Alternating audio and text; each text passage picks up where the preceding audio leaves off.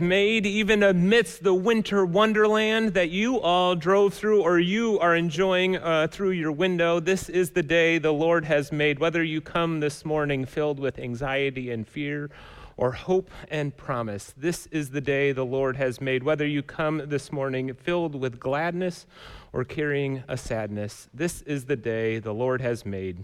We will rejoice and be glad in it. Join me uh, in this call to worship that you'll find on the screen. As the deer longs for streams of water, so I long for you, O God. I thirst for God, the living God. I remember how it used to be I walked among the crowds of worshippers, leading a great procession to the house of God, singing for joy and giving thanks amid the sound of a great celebration. Why am I discouraged? Why is my heart so sad? I will put my hope in God. I will praise him again, my Savior and my God. Each day the Lord pours his unfailing love upon me. And through each night I sing his songs, praying to God who gives me life. Why am I discouraged? Why is my heart so sad? I will put my hope in God. I will praise him again, my Savior and my God. Let us stand and put our hope in God through praise and song.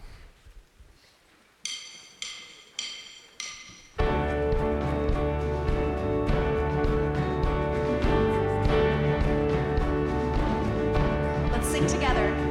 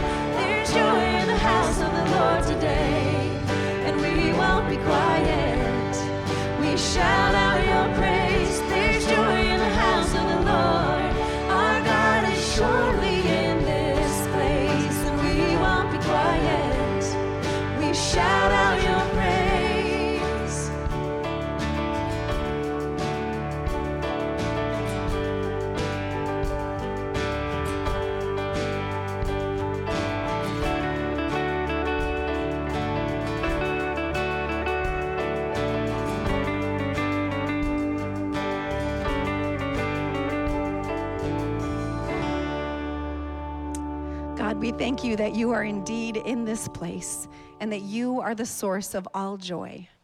We thank you that you have made us new creations in Christ and that we have an old life and now we are in this new life, God. We thank you so much that you have promised to begin or to complete this work that you have begun in us. And so we praise you this morning, no matter what is going on in the world around us, things that steal our joy and steal life. God, we thank you that we can come to you just as we are and we know that you are our rock. We pray that as we continue to worship you this morning, God, that we would find our rest and our peace in you. In Jesus' name, amen. You may be seated.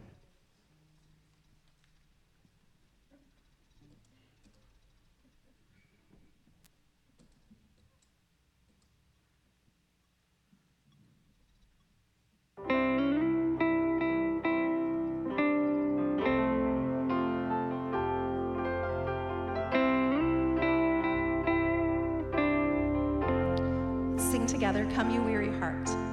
Come.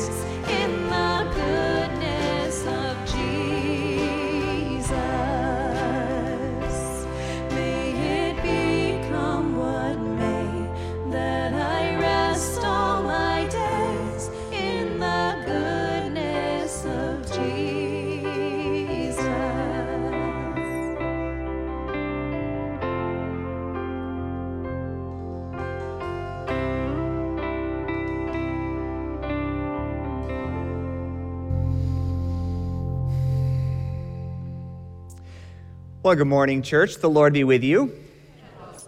It is good to gather with you for worship again this, the first day of the week, and on a Sunday in which we have a winter wonderland out there. It looks a little Narnia ish with this light and fluffy snow out there that we get to drive through to get here. We're mindful also that we have friends online who are possibly tuning in from places like Florida, and so hope you are enjoying the sunshine as we are enduring the beauty here. Uh, but glad to be with you together in worship this morning. My name is Ross Dielman, one of the pastors here at Fellowship Church, where together it is our mission to love God and others as an accepting community centered in Christ and focused on developing faithful followers of Jesus. Many of you help us live out this mission day by day, not only when we gather on campus around here, but also as we scatter out into our neighborhoods and beyond, and we're grateful for that. Today, I have four announcements for our life together that uh, help name the ways that we live into that mission. The first is a celebration that just this past Tuesday night, this stage was filled with something a bit different in a really cool way. It was the Boys and Girls Club Youth of the Year. We were honored for them to simply use our facility and populate this place with some kids who were taking turns sharing their stories uh, and uh, many of them uh, telling tales of coming out of difficult circumstances and how they are shining as lights in their various places. Really cool to have them here and to see also the ways in which Fellowship Church uh, helps support the boys and girls ministry. And, uh, and we're grateful for that. It was a cool night to be here.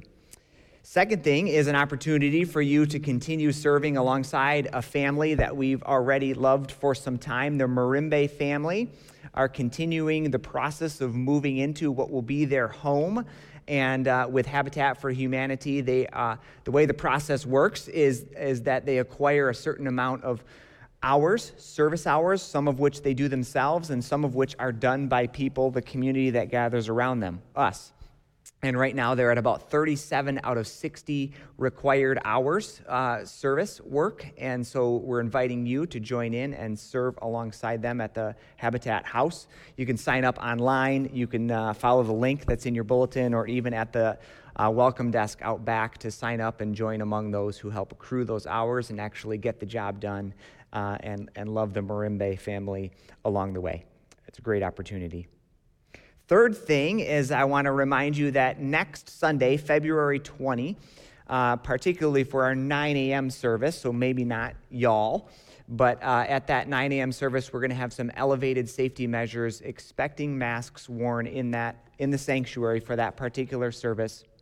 We're well aware that this is a volatile subject. There's been strong opinions on all sides about it, and yet, as we just said, we are a community that seeks to live our mission to focus more on our centered in Christness than on all the other issues that might pull us apart. And we're aware that there are some in our faith community that have not been here worshiping in person for a long time. Uh, for safety concerns for themselves or for others. And so next week, Sunday, February 20, We've said that at the 9 a.m. service, this would be a mask expected place. And if you're looking to worship with us at that time, uh, uh, but are not looking to wear a mask, you can do what we're asking them to do right now, which would be join in the gym.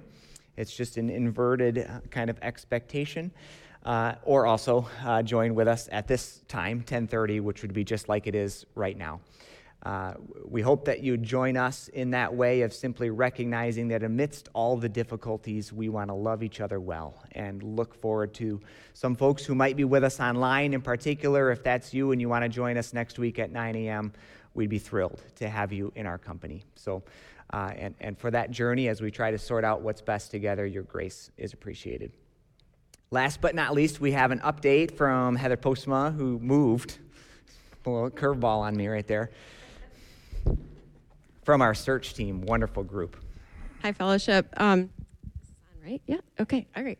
Um, we we have some exciting news. Uh, we have narrowed our search down to one, and we are so excited to have consistory meet her uh, at the end of this month. She, you are going to love her as we love her already.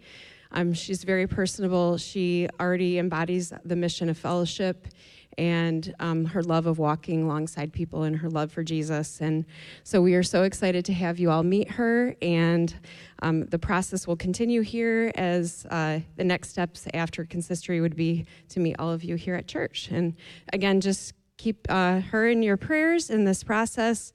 And um, I know Nate and Ross, they've done a great job of filling in the gaps, but I'm sure they're excited as well to have this third person.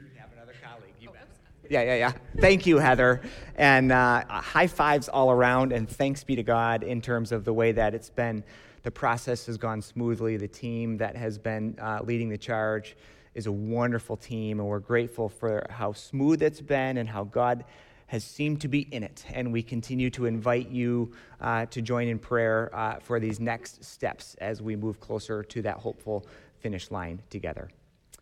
Hey, as we continue in worship this morning, I invite you to stand and let's sing together.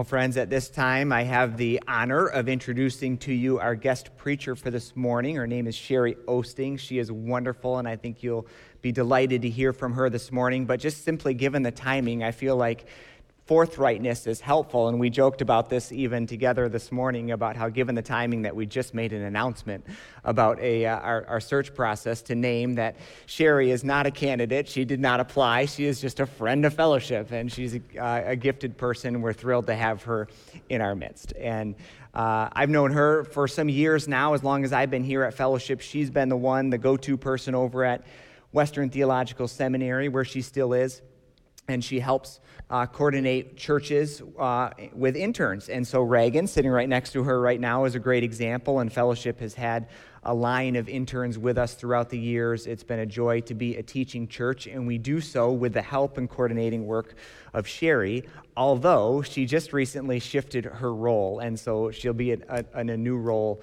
now at the seminary, actually starting this past semester. She is project director of churches in mission. So she helps churches like Fellowship and, and many others live into our local missions. And uh, it's a wonderful gift to churches. She comes to us as far away as Wakazoo Woods. And so thank you for making that terrible long drive all the way here. We're glad to have you in our midst. She comes from Princeton Theological Seminary, where she still contributes to pod, podcasts there.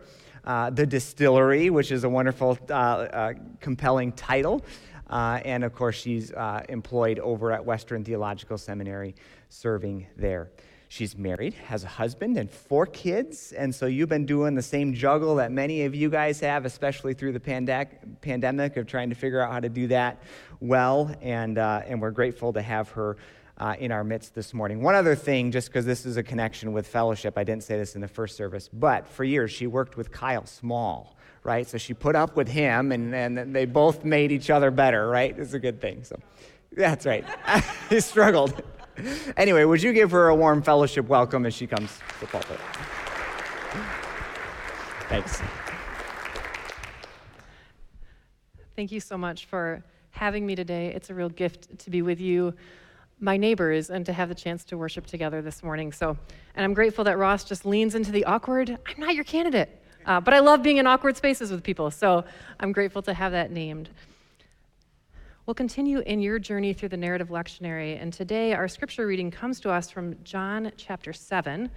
We're going to read this in multiple voices in one attempt to convey how much is going on in this passage of scripture and how many different voices we hear from. Before we read, please pray with me. Lord, may the words of our mouths and may the meditation of all of our hearts be acceptable in your sight, O God, our rock and our redeemer. Amen. Listen now for the word of the Lord from John chapter 7. After this, Jesus went about in Galilee. He did not wish to go about in Judea because the Jews were looking for an opportunity to kill him. Now, the Jewish festival of booths was near. So his brothers said to him, Leave here and go to Judea so that your disciples also may see the works you're doing. For no one who wants to be widely known acts in secret. If you do these things, show yourself to the world, for not even his brothers believed in him. Jesus said to them, My time has not yet come, but your time is always here. The world cannot hate you, but it hates me because I testify against it that its works are evil. Go to the festival yourselves. I am not going to this festival, for my time has not yet fully come. After saying this, Jesus remained in Galilee. But after his brothers had gone to the festival, then he also went, not publicly, but as it were in secret. The Jews were looking for him at the festival and saying, Where is he? And there was considerable complaining about him among the crowds. While some were saying, He is a good man, others were saying, No, he is deceiving the crowd. Yet no one would speak openly about him for fear of the Jews. About the middle of the festival, Jesus went up into the temple and began to teach. The Jews were astonished at it, saying, How does this man have such learning when he has never been taught? Then Jesus answered them, My teaching is not mine, but his who sent me. Anyone who resolves to do the will of God will know whether the teaching is from God or whether I am speaking on my own. Those who speak on their own seek their own glory, but the one who seeks the glory of him who sent him is true, and there is nothing false in him. Did not Moses give you the law? Yet none of you keep the law. Why are you looking for an opportunity to kill me? The crowd answered, You have a demon. Who is trying to kill you? Jesus answered them, I performed one work, and all of you are astonished. Moses gave you circumcision. It is, of course, not from Moses, but from the patriarchs. And you circumcise a man on the Sabbath. If a man receives circumcision on the Sabbath in order that the law of Moses may not be broken, are you angry with me because I healed a man's whole body on the Sabbath? Do not judge by appearances, but judge with right judgment. Now, some of the people of Jerusalem were saying, Is not this the man whom they are trying to kill? And here he is speaking openly, but they say nothing to him.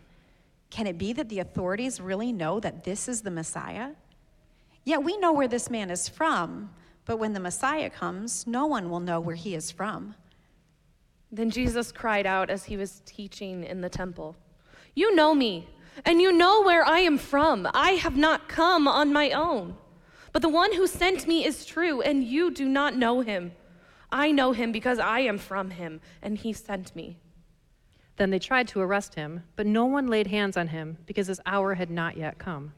Yet many in the crowd believed in him and were saying, When the Messiah comes, will he do more signs than the, this man has done?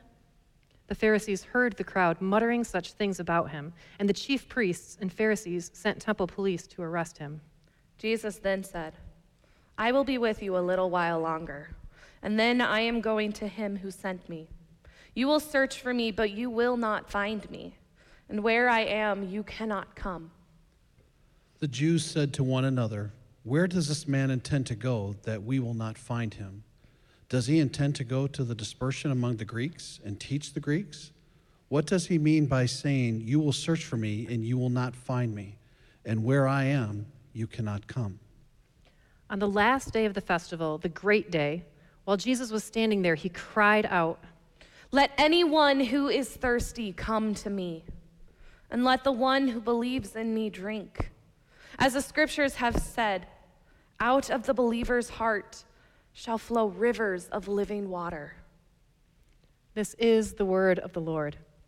Thanks, Thanks be to God.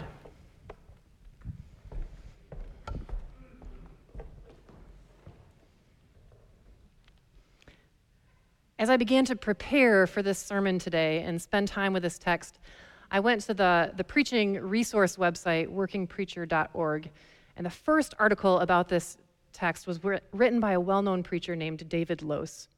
And this is his summary of the text that we have today. There's simply no getting around it. This is a very challenging passage on several fronts. I say, Amen, Dr. Lose. Unlike other passages, especially if you recall John chapter 1, it's simply poetry. It makes you want to get out your paintbrushes or your journal to just bask in the beauty of it. By sharp contrast, we are at the beginning of two pretty grueling chapters about conflict. These two chapters, in their entirety, focus on disagreements and controversy about Jesus. They get a lot of airtime at this point in Jesus' earthly ministry. People strongly disagree about who Jesus is. This provides us an opportunity to spend some time sitting in the middle of that controversy, reflecting on just how strong and wide ranging these thoughts and opinions were. Now, if, if John 7 were a script for a play, we would encounter kind of two groups of characters. On the one side, we have the main character, who's Jesus.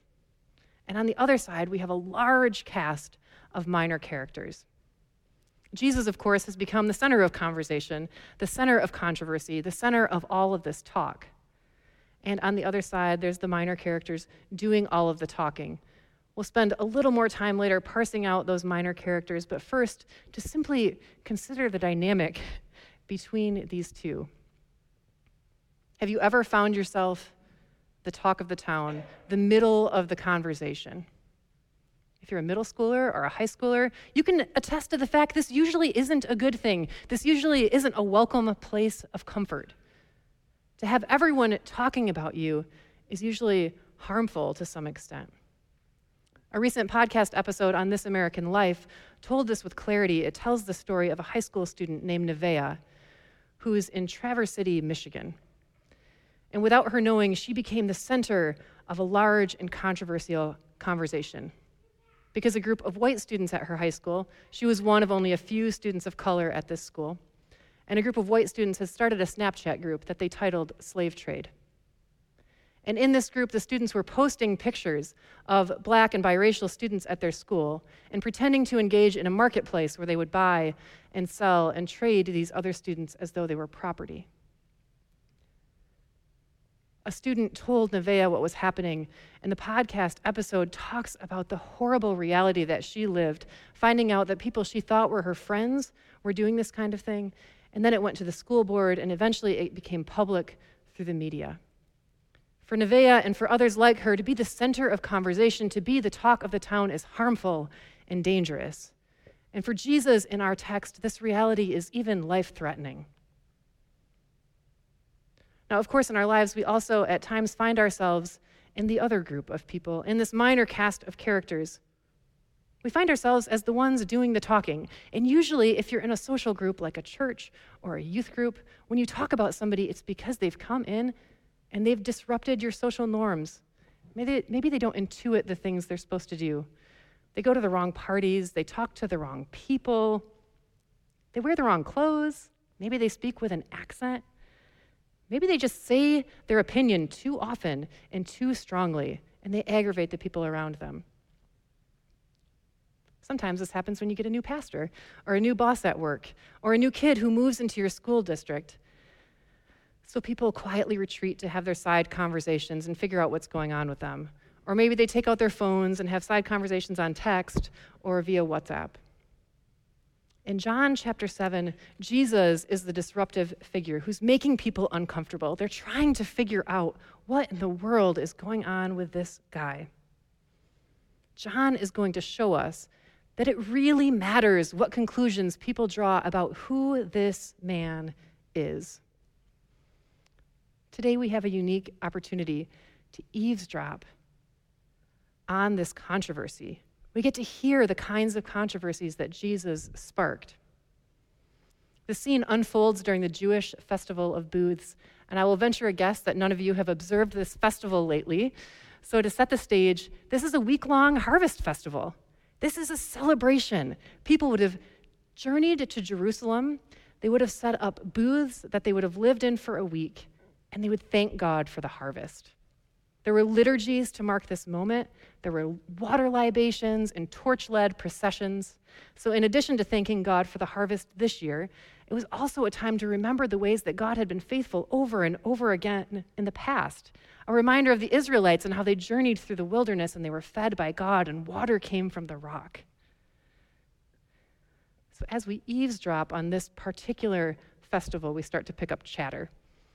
And we hear lots of different voices that we tried to represent in part here in our reading today. First, we pick up the chatter of Jesus' brothers, and they bring up the disciples. Then we hear from this, these anonymous people in the crowd. And of course, we hear from the religious leaders who are referred to as either the Jews or the Pharisees.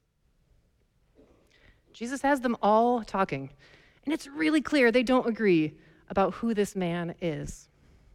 In the world of research, we would say that these people are offering their contested narratives, which is just a nerdy way of saying that they've witnessed the same person, they've shared a meal with the same person, they've been taught by the same person, they've experienced the same events, and they have come to radically different conclusions about who he is and what it means. If, picture the last time you were in a room when there was a really heated argument. If there were 10 people in that room, you could ask each of them afterward, What was that like? What did people say, and what does it mean for us? And you could get 10 very different responses. We live in a world of contested narratives because we're human. Each of us walks into a room with different levels of education, different life experiences, different families of origin. Sometimes we come from different cultures. We have different expectations and different tools to try to understand what's happening around us. The same was true of this big cast of characters that we discover in John chapter 7. Let's revisit them briefly because I think the passage goes quickly, and it's actually a little bit confusing to track along with it. What I'm about to share is Sherry Osting's unpublished and very unofficial paraphr- paraphrased version of this text. You will not find this in print anywhere. But first, we hear from Jesus' brothers. They want him to be famous. They're like, you got to come to this festival so people can hear about you and see who you are. But parenthetically, the narrator tells us his own brothers don't actually believe in him anyway. So he sends his brothers ahead without him, and he secretly goes on his own. And just as he said, the Jews are there, and just as he said, they do want to kill him. Here's our first encounter with the crowd. The translation we read says, There was considerable complaining about him among the crowd. Some people think this guy's good, some think this guy's a deceiver. They don't mention him to the religious leaders yet. But Jesus surprises everyone. In the middle of this week long festival, he goes to the temple and he stands up and he starts teaching. And people are appalled because he does not have the proper level of education to be doing this. He has not been formally trained. So he starts receiving critique. Eventually, Jesus accuses them right back. None of you keeps the law. Then the crowd says he's demon possessed. He critiques them right back. He critiques their critique of his Sabbath observance for healing on the Sabbath. Others overhear all this and wonder, I wonder if this is the guy they're looking for that they want to kill. That would make sense. Others are like, I think this might be the Messiah, except for the fact that we know from our religious tradition, we won't know the hometown of the Messiah, but we know where this guy's from. Jesus challenges them too. You do know me. There are two attempts to arrest him, the second one including the help of the temple police, but both of those attempts fail. Jesus challenges them by alluding to his future, where I'm going, you can't go. And the ironic response of the people alludes to the future moment when the gospel will be shared with all people, not only with the Jews. To put it briefly, Jesus makes a huge mess of their festival, a huge disruptive mess, a mess that borders on turning violent. You've been journeying for a while through this particular book of the Bible.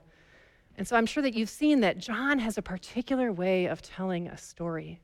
He has a particular way of, of compressing the story and the meaning of that story into the person of Jesus. One commentary puts it this way Jesus is God's word. No line can be drawn between what Jesus says and what he does, between his identity and his mission in the world. Jesus' words and works provide full and fresh access to God. One more time. In John's gospel, Jesus is God's word. No line can be drawn between what Jesus says and what he does, between his identity and his mission in the world. Jesus' words and works provide full and fresh access to God. In John's gospel, everything about Jesus gets compressed into his very humanity.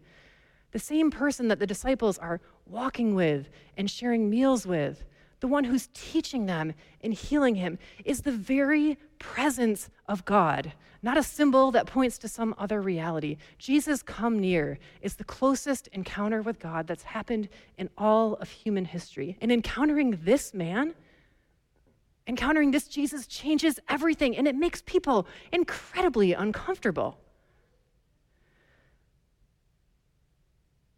The reason is because encountering this Jesus means that there's a decision that needs to be made. John presses this question over and over and over again. Once you've encountered this man, you have to make a decision. Is this the one who has been sent by God?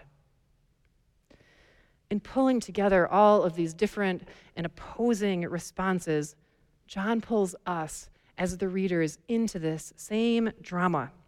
It's a drama that comes across as confusing. And sometimes to a modern Christian reader, the ways that they're arguing about it might seem a bit irrelevant or unimportant. But the underlying question is really quite simple Is Jesus the one sent by God? John assumes that we need to answer this too. If I'm really honest with you, this question is one that I've been wrestling with all week is John's question, the question about whether Jesus is the one sent by God, is the same question really is pressing for us as modern Christians. Now, to be sure, the text resonates. This world of contested narratives might feel a little bit too familiar. People experience the same pandemic and come to very different responses about what we should do, what it means for our lives. People look at the same leaders, we read the same articles about the same things, and yet, we come to very different responses. Our world feels very much like the one portrayed in this text. Should we point to 1619 or 1776 as the cultural beginning of our nation? Should kids still be wearing masks in school? It's a little tiring to live in a world of contested narratives. And yet, to be fair, John's context is very different from our own. John's gospel was written in the context of a group of Jewish Christians who had been kicked out of the synagogue. Now, we know a little bit about religious conflict and division, but our modern North American pluralistic democratic society is quite different from the first and second century Roman Empire. The Festival of Booths probably doesn't ring familiar. It's hard to picture what's going on. And yet, most of us come to a place like this because we are just plain thirsty. We keep coming back to these old, old stories over and over again. We come here to sing the songs. We come here to come to the table, to dip our hands into the font over and over again. Why? Philosopher Charles Taylor wrote a tome called The Secular Age. And in it, he tries to explore the last 500 years in the Western world and this trend toward secularization. And he, even he lands in a place of pointing out that humans crave an encounter with the transcendent. John's gospel describes this encounter this human, Jesus, who crashes into our world, who upsets everything, and who remains present with us through the wild and untamed presence of the Holy Spirit. This reality and the way that we continue to long, the way that we continue to thirst for it, it still demands a response from us. And it still makes us wildly uncomfortable. Jesus challenges people in John 7. He contradicts everybody his brothers, the crowd, the religious leaders. He calls each of them out on their hypocrisy. He points out the way that they're using scripture and tradition and history to interpret things, and they're completely missing the point. These are smart people, but they, they can't see the person right in front of them for who he is. Perhaps the most clear and compelling call in this passage is a call toward humili- humility and a turn to confession. Because if we're honest, Jesus is confronting us too. We rely on traditions and cultures and norms. This is normal. We need ways of understanding the world around us. But there are also a lot of ways in which these things have prevented us from seeing Jesus for who he is and from allowing Jesus to call into question all of the ways in which we have made those things primary in our interpretation of the world. We've relied on our education, we've relied on our social group, and we've failed to see Jesus in all of his fullness, all of his goodness, and all of the uncomfortable ways that he gets so close and knows us so well. John confronts us with Jesus in the middle of our messy lives, and we are challenged to see the world differently. Because when Jesus draws close to us, we cannot be left unchanged. Have we allowed Jesus to challenge our assumptions? Have we allowed Jesus to soften us toward each other? Have we allowed Jesus to help us reconsider who can and cannot belong to a community of faith? Have we allowed the Holy Spirit to blow through all of our interpretations and our education and our assumptions? Do we believe that Jesus is the one sent by God? On the very last day of this week long festival, there's an abrupt change in tone. Jesus stands up again and he extends an invitation an invitation that we desperately need to hear too. Listen to the words of Jesus in John 7 37 and 38. Let anyone who is thirsty come to me, and let the one who believes in me drink. As the scripture has said, out of the believer's heart shall flow rivers of living water. Let anyone who is thirsty come. Thanks be to God for this challenge Thanks be to God for how uncomfortable it makes us. And thanks be to God for the gift of this invitation. Amen.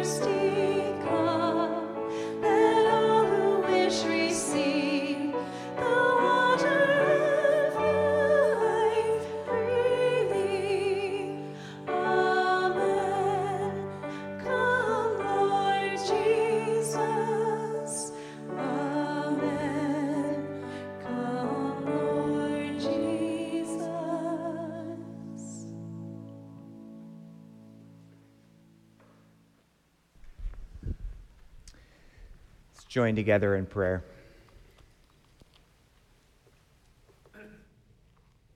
Almighty God, Father, Son, and Holy Spirit, if we are honest with ourselves and honest before you, this text today knocks us off dead center. It was just last week with John chapter 6 where we saw Jesus having crowds gathered around him, 5,000 plus. And now there's controversy all around, and the group of faithful followers seems to dwindle down to a mere 12. Jesus has become the talk of the town, and people strongly disagree about who he is or who he should be. It's a clear reminder to us to take our own expectations in check and to approach Jesus afresh one more time to let him be who he is. And so we confess to you alongside those who gathered around him in controversy. With the brothers, we confess our desire for success and for success to be done in our ways. They looked to Jesus and thought he needs an agent. We know how to make him popular and to make this happen more quickly. Sometimes we too want that to happen. And yet Jesus takes a different route. Help us, O oh God, to see that and to see his way in particular, and especially as we live in North America, increasingly a post Christian world. We pray that you would help us again to see Jesus afresh and to present him as he is to the world. We also confess, alongside the Jewish group around him, our desires for elitism. They had controversy around his education, basically wondering where's the Ivy League credentials.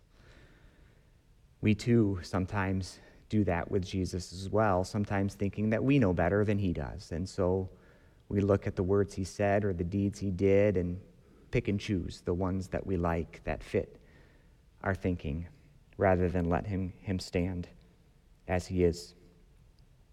We confess too with the Jerusalem crowd, just the city folk who had a kind of secularism around them. They wondered where this Jesus came from. And if we know where he came from, and it's not the place we expect Nazareth, Galilee, other such places we say it's not enough. And if we don't know where he comes from, perhaps even from you, O oh God, it seems like it's not good enough.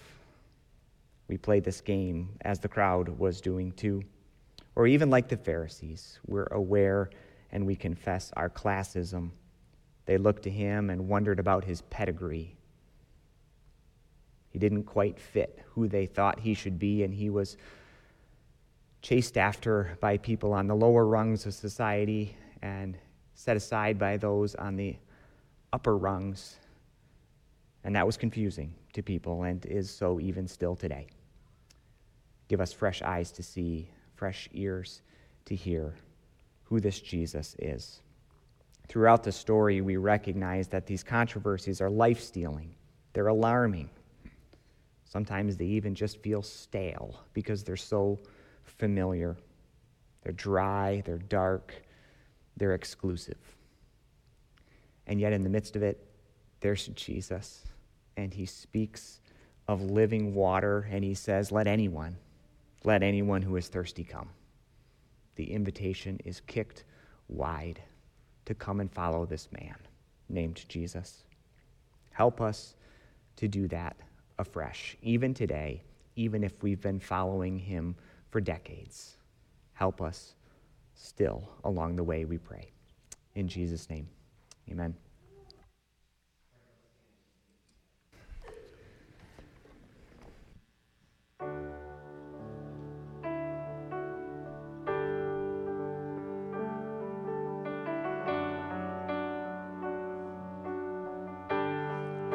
together worthy of every song.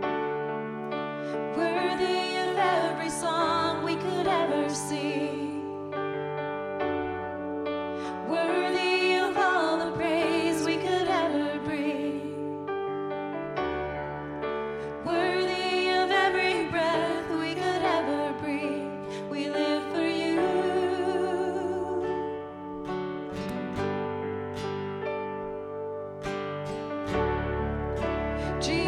the name above.